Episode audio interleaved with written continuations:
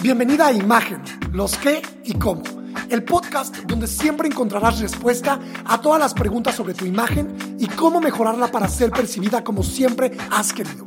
Prepárate para obtener aprendizaje diario sobre imagen, ventas, protocolo, branding y desarrollo personal.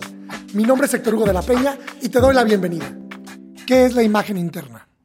La imagen la podemos dividir en dos grandes ramas. La interna, que es el ser, y la externa, lo que se parece, lo que se proyecta en el afuera.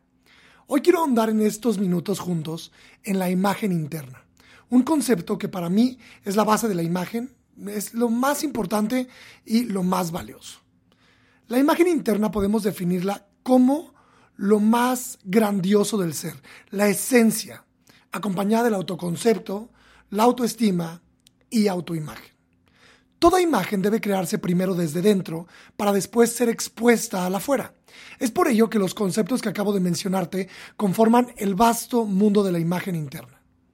La imagen interna nace de la psicología humana, de cómo me veo yo a mí misma y cómo defino mi lugar existencial en este mundo.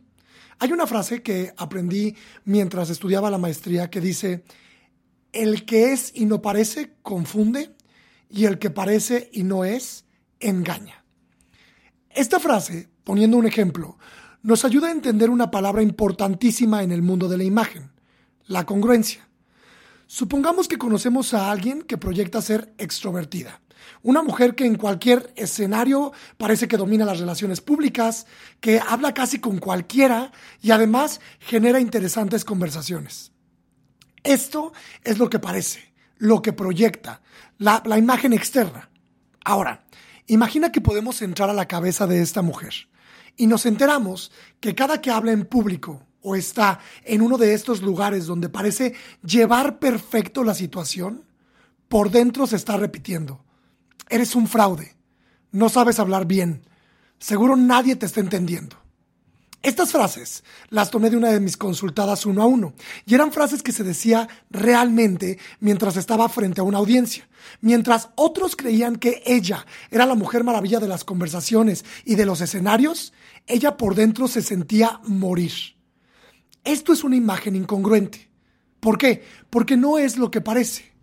Hoy estamos aquí para hablar de lo que somos, la imagen interna.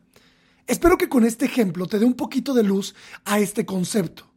Lo que somos es la construcción personal, familiar y social de nuestro ser.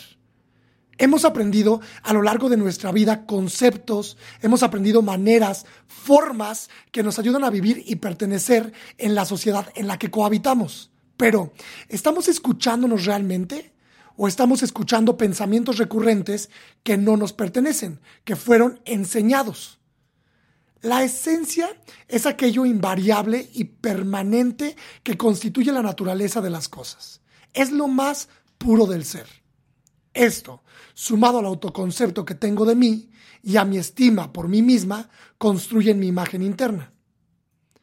Me he enfrentado a varios casos en los que las mujeres con las que trabajo creen que no son capaces de hacer tal o cual cosa. Y esto por una creencia personal, por una construcción de la imagen interna con la cual se definen. Y es mi trabajo como profesional guiarlas en la construcción de su imagen externa y brindarles herramientas para que puedan descubrir cómo ésta nace de la imagen interna. No puedes proyectarle al otro algo que no eres, algo que no sientes algo que no crees. Imposible engañar a todos todo el tiempo. Es por eso que el trabajo con uno mismo, guiado por un profesional, siempre ayudará a tener una mejor imagen interna que se proyectará en tu imagen externa. El trabajo empieza adentro para proyectarlo afuera. Hey, antes de que te vayas, cuéntame por redes sociales qué te pareció este episodio. Instagram, arroba hectorugo.mx, Facebook, diagonal hectorugo.mx. Nos escuchamos pronto.